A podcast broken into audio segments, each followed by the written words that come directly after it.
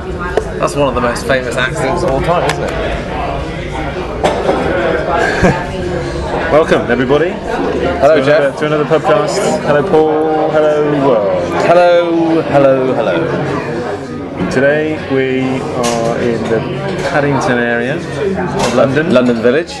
outside, St. well, literally outside, but across the road from St Mary's Hospital, in a pub called Fountains Abbey. Mountains Abbey, which allegedly, apparently, was uh, regularly frequented by Sir Alexander Fleming, discoverer of penicillin. Correct?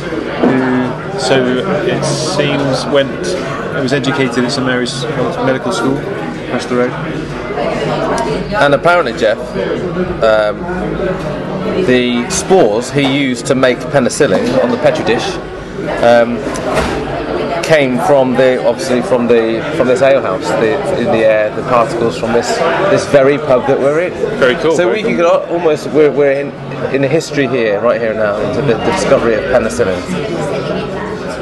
Excellent. I'll drink to that. Yeah. Cheers. Cheers. What are you drinking? What am I drinking? That's a good question. What am I drinking? Uh, it's called Atlantic. Who? Atlantic.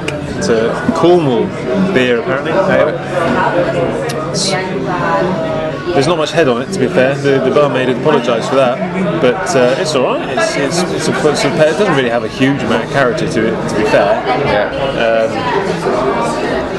Yeah, it's all right. Yeah. It's all right. Not not one of mine. I don't think I'll be ordering it again. No. It's supposed to be a, it's branded as an exceptional pale ale. I don't think I would agree with that statement. Okay. But it's all right.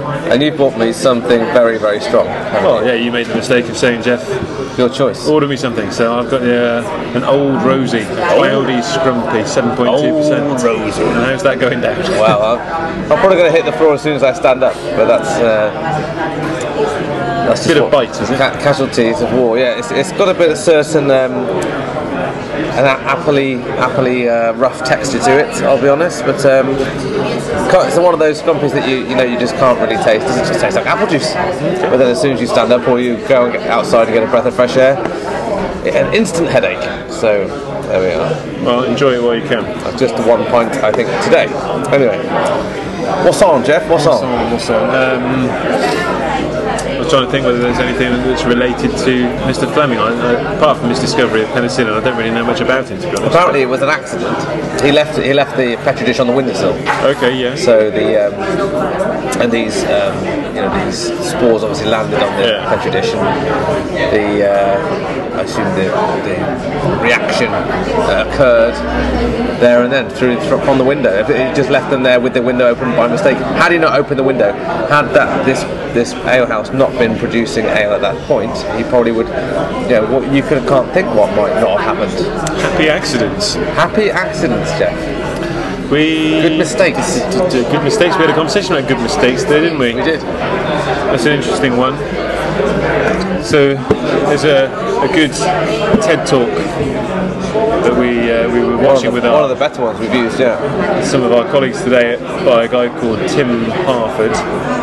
Um, it's called Trial, Error, and the God Complex, and he talks about making good mistakes. Not Trying to- we often fall into the, the trap of believing that we can master complexity and Yeah. uh, turn uncertainty into certainty. Assume the right answer and then plan for it. The fallacy of the waterfall project, if you will. Um, and his, his statement there is about you know, embracing that uncertainty and, and go for a trial and error approach and try and learn as much as you can, as quickly as you can, Yeah. and make good mistakes so you can have happy accidents. Exactly, yeah. So, what, what, what's a good mistake? What's a good mistake? A good mistake's something that you're prepared to learn from, I think. Yeah, I think learning learning's a big part of it. Yeah. I think there's, there's a difference between. Well, you want to avoid making silly mistakes. But then, then perhaps I'm wrong in terms of maybe. Is a, mi- is a mistake the same or different as an experiment? Hmm, It's- Maybe. I, I don't want to do a Tobias and get into the semantics of wordplay, but I think there is there are different things. There's there's carelessness, Right. Well, there, yeah. there's- and, yeah. and we want to avoid carelessness. So I think if we can avoid avoidable mistakes, Mistakes. then we should do that. But equally, we need to open ourselves up to the possibility of something not working out ideally for the potential benefit of learning something. Yeah, so it might be a good example might be putting something that's not quite finished in front of a user to get their feedback on Yep. it. Something that's perhaps got a few errors in it, just to see what they think of how it currently works. Yeah. Or, I mean, you could. I I think you could probably classify set-based design as, as good mistakes because you're actually you're by definition developing a number of different options, some Yeah. of which won't be used. Yeah. What other examples are there of good mistakes? And famously, uh, Coca-Cola was a mistake, wasn't it? Was it? Coca-Cola, the uh, the recipe that was developed by um, scientists or uh, Chemists. chemists, sorry, yeah, in terms of trying to develop cure for headaches. Okay. Did it work? Does it cure no, headaches? but it does. It's just tasty. But, I, but it's yeah they found that actually the recipe they, they created was actually quite tasty so they made it more into a drink and then now it's obviously a billion dollar company Hmm. Well, I've written about product owners' mistakes. Right. How product owners need to avoid bad mistakes but make good mistakes quickly. Um, and my definition of good mistakes included the, well, basically the fact that you're making them in good faith. Okay, so we acknowledge that there is a chance that this could happen, but we are, do, we are acting with the best of intentions. Yeah. It's not just carelessness. It's not. Um, it's not bad bad intentions. Doing the right thing for the product, basically. Um, I mean, it's, from a product owner perspective, these mistakes are I need to find out about this product as quickly as possible. And the there's- environment it's there's operating the within. acceptance that there could be a, and, a, and from a product owner's perspective there could be a cost in terms of re, potential rework Yeah, or um, or just you know a lack of value. We won't add as much value as we could have by Yeah. doing it this way. So there's acceptance there that we're gonna lo- we have to lose something yeah. for the benefit of something else. The example of in that Tim Harford taught us, the one that I remember is the Unilever example of the Yeah, the detergent nozzle where they needs to make a, det- a nozzle for spraying the detergent to turn it into powder or something yeah, yeah. and we tried to find someone to design it They bought a, an a profit in, didn't expert they? Yeah. yeah, who couldn't do it and so they just created 10 random designs tested Yeah. them all picked the one that worked the best and created 10 more random designs based off that yeah. and so on. And that trial and error led to a design that nobody would have come up with and nobody could explain. So now, most of those designs that they came up with were waste Yeah, by one definition, but but that's the only way they could have got to. that was a the right necessary result. waste. Yes, necessary waste. There you go. There's another one. This is linked to that, isn't it? What what what would we? What would, are we prepared? What is necessary waste in this in this effort? What do we have to live with Yeah, in a particularly you know, complex or technically? that cost was worth paying to reduce the risk Well, early. you could argue that was the, it was the only way to pay. Oh, you could I, you could make an argument. You could blinker yourself. Yeah, I'm sure it, a, a boffin could design something okay, Yeah, But his, his argument there of letting go of that God complex, stepping it's- in and embracing the mess. you can apply the same theory to organisational design. You know, there's, there's no way. There is no way to find out what your agile transformation, your the, your agile organisation looks like without a sense of good mistakes. Hmm. But there's there, uh, on another slant there. There's got to be a degree of acceptance that there might be a cost financially. There might be a cost to me if I'm the person that's either making that call that this might not work. Yeah. I might lose face as a PO or as a team member by trying something that I know might it's not a guaranteed 100% chance that this is going to work. Yeah. So there's a degree of, you know, I've got to challenge myself. Requires courage. Well, yeah, true. I, I've got to, I've got to potentially stand up and, and make a decision that might make me look vulnerable. Yeah. I think that's one of the reasons why, personally speaking, I can't I, I can't speak for Ken Schwaber, Jeff Sutherland, or anyone. Personally speaking, I think that's one of the reasons why courage is one of the five Scrum values. There's, there's so much of that uh, dealing with uncertainty, making decisions with incomplete information, making Yeah. yourself vulnerable, built into the agile process, built into the agile product development development approach, uh, and just the world in general today. You could argue it should be part of any process, but Scrum's the only one that really makes it explicit. Yeah. When I, when I, I don't know about you, when I share the five Scrum values with teams, courage is the one that people are most surprised about. Why? Well, it's, it's surprising for me because I, it's probably my favourite. Yeah. Not that I really do favourites, but if I was to pick a favourite of the five Scrum values, it would probably be courage. Why do people find that surprising? Why do people? No, they're just, they're just the facial expressions. And they said, well, why, well, why? I mean, we, I've had one person who said, I just don't get courage. I don't know what it, I don't know what it has to do with teamwork. I don't know what it has to do with For them Scrum." personally or for their team? Yeah, and their team. They just, they just said courage is a weird concept. Yeah, it's, and I get, I get the fact that, that no one's going into war, no one's risking their life, and, and it's not that extreme. But I wonder if that's the, the crossover with software development, maybe in this person's case, is a very is perceived by some as a very scientific process that Okay, yeah. there's a there's a binary output, the test pass or fail. It's you know, inevitably there's the sprint passes or fails. They want to attach more binary activity to it. Therefore if we know we should know what we're starting with and we should know what we're ending with Yeah. acceptance criteria, all this type of stuff. That it, there's maybe well, yeah, maybe it's the type of work you're involved with. Maybe it's the type of product you deliver is a very you know is a is more of a binary type product. It's just there are passes and fails. It d- either works or it doesn't. But When I talk to you know, talk to product owners, for example, one on one, and we talk about the idea of they have to take that huge product backlog of theirs and really pare it down to the, the Oh, bare yeah. minimum, and, and that means telling some stakeholders they're not going to get the requirements that they want straight away. That- that- That takes courage Yeah, um, trusting a team to get involved in solving the problem and taking the team's estimates takes courage.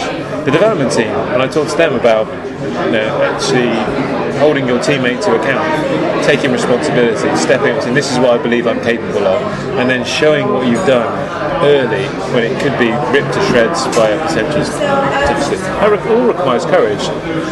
just to pick on your development team as an example there, you could. You could argue where a, where a development team isn't taking on that value of courage, they're compromising some of the benefits they, they could get from things like daily scrums or retrospectives.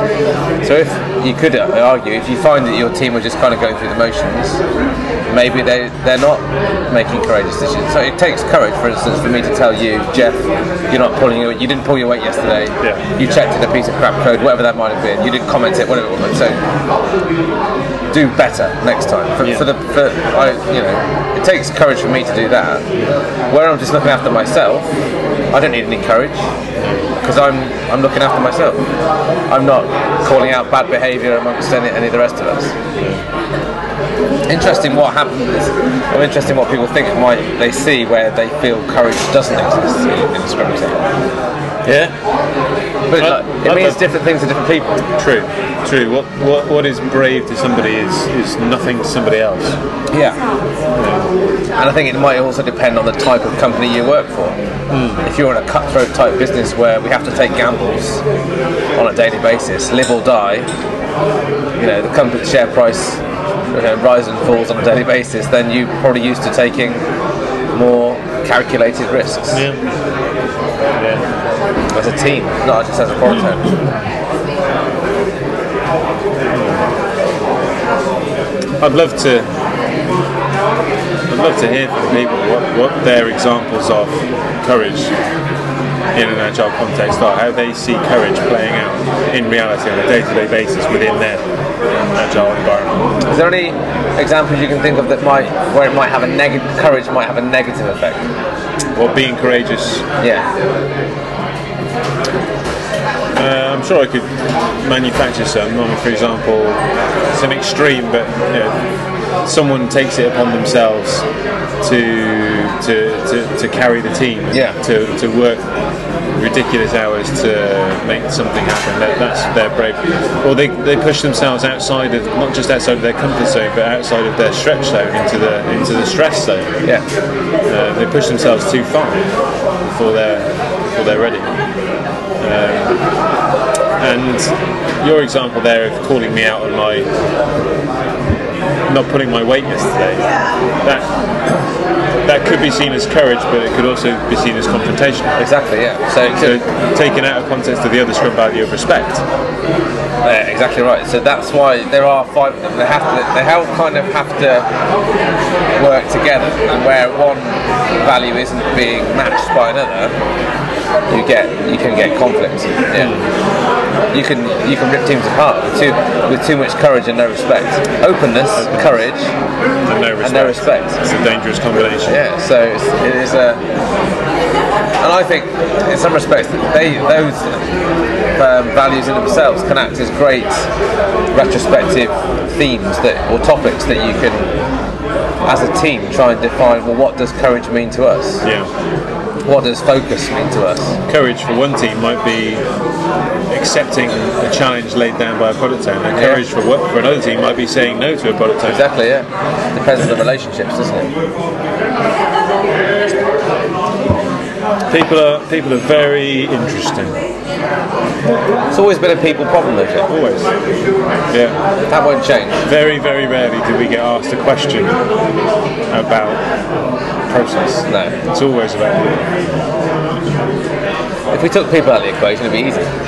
well. Our jobs would be over. Sure, surely one day it's all going to be done by robots. Yes. I was, I was speaking to a friend the other day. This is going off on a bit of a tangent. I apologise, but one of my friends has uh, has a two-year-old, and he he's always sort of been one of those early adopters. Yeah. And so he's never owned a car. Well, I say never. I think he, he did when we were at school, but he doesn't. And so he will be. One, he was one of the first people to join up to these carpool schemes before they were really. Oh, what through work? Like, Yeah, well, no, no, like, it's like a personal thing. So All right.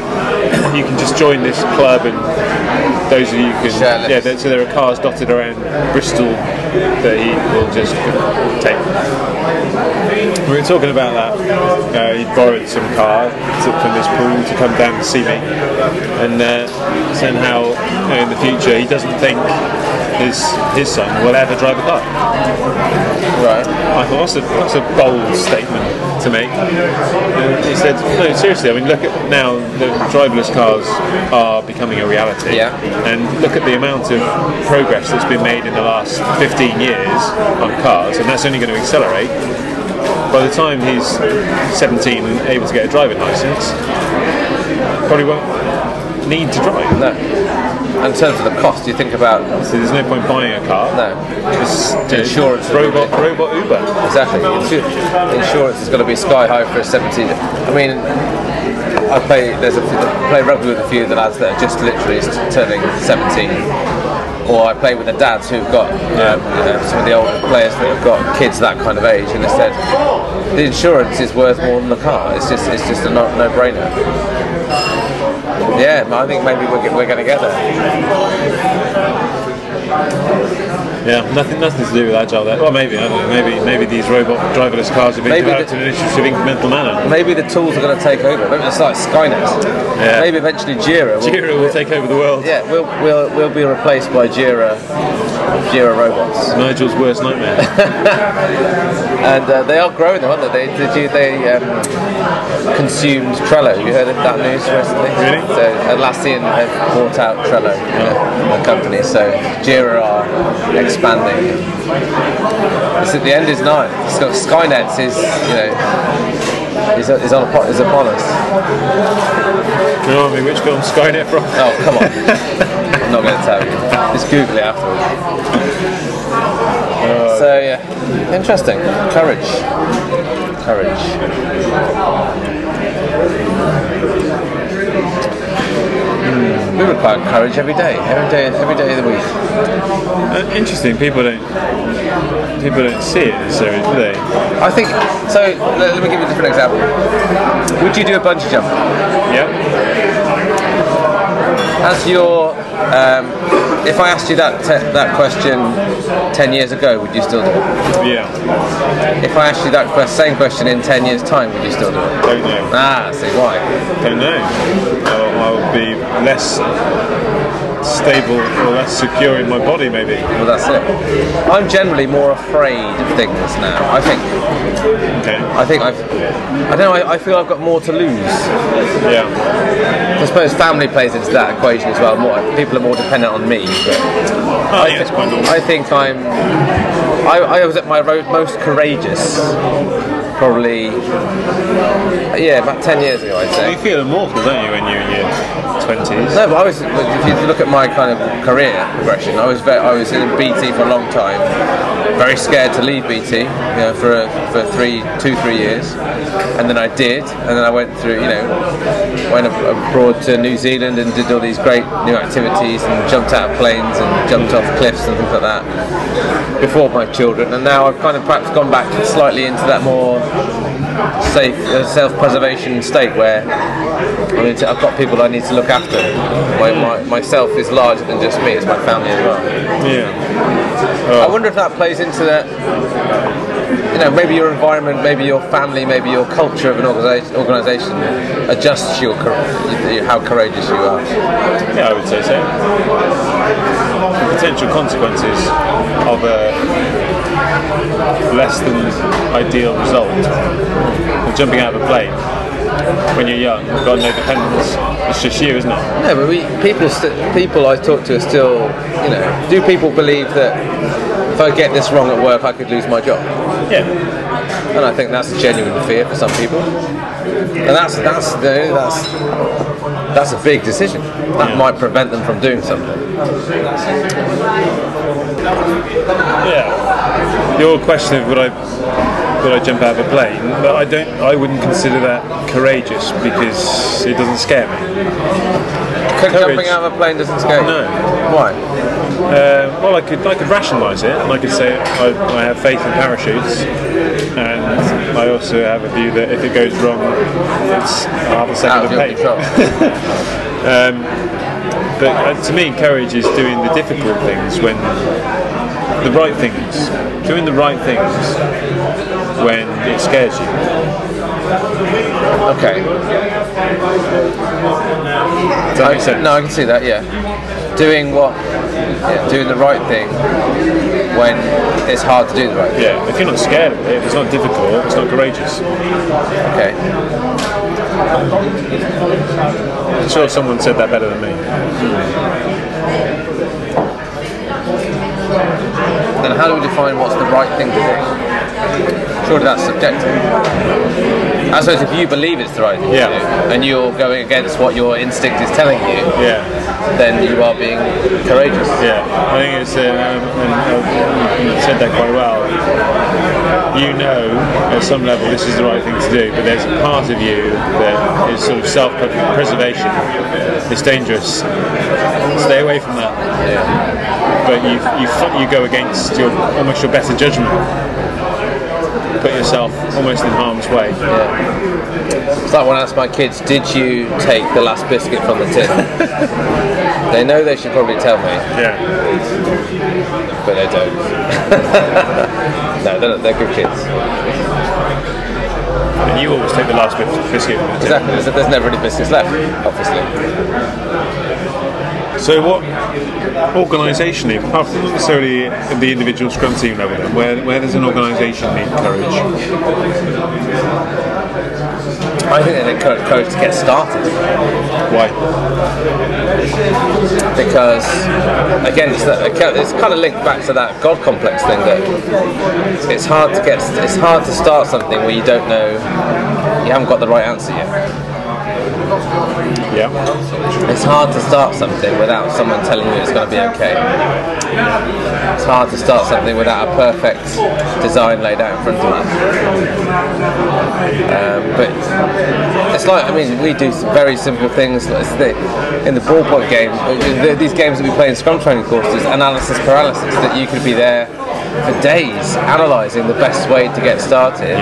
But I've yet to see a team in that game that defines the perfect solution before they start. If you get, I mean, we give them a finite amount of time, but they could they could be there for a long, long time and still not find the perfect way. Yeah. There's, there's many different ways to do many different things. It's not. It's a perfect. Perfect comes into our life. Yeah. Perfection. Perfection can be a, a stopper. If we can't get it perfect, is it worth doing it at all? It can be, become too daunting. The best is the enemy of the good. Is that, is Yeah. that right? Yeah. Who said that? Quote, Oh. quote quiz. Well, uh, the one that I Thomas was. Fuller? No, make it up. Um, Antoine de Saint-Exupéry, I think, is the one Okay. that I. Or Voltaire. I think Voltaire, Voltaire. also did that. It was someone profound who probably had a beard. I think Voltaire. Yeah. So it's like, yeah, we can constantly search for something to get started. But in truth, what you actually need is just to get started. Yeah, the perfect starting point. Breaking down perfection into its constituent parts or its increments. That's what great product owners do. Hmm. The perfect slice of the product. Okay, I think that one's come to its conclusion. Yeah, it's got me. That's, I'm I'm in some kind of deep thought state now. Yeah, Like, kind of, it's like human values, aren't they? yeah, It's the human side of it that's hard. yeah. I think I've remembered now. no, no, no. So I, I remember having a chat with my son about courage and being brave, and he said something like, "It's all right for you because you know, you're not scared." So it's not about courage. Isn't about not being scared. So you're still, you're always you're still scared. And I know I said I wouldn't be scared of jumping out of a plane, so it would be, it would be great. It's not about getting rid of fear. It's about not letting fear stop you, isn't it?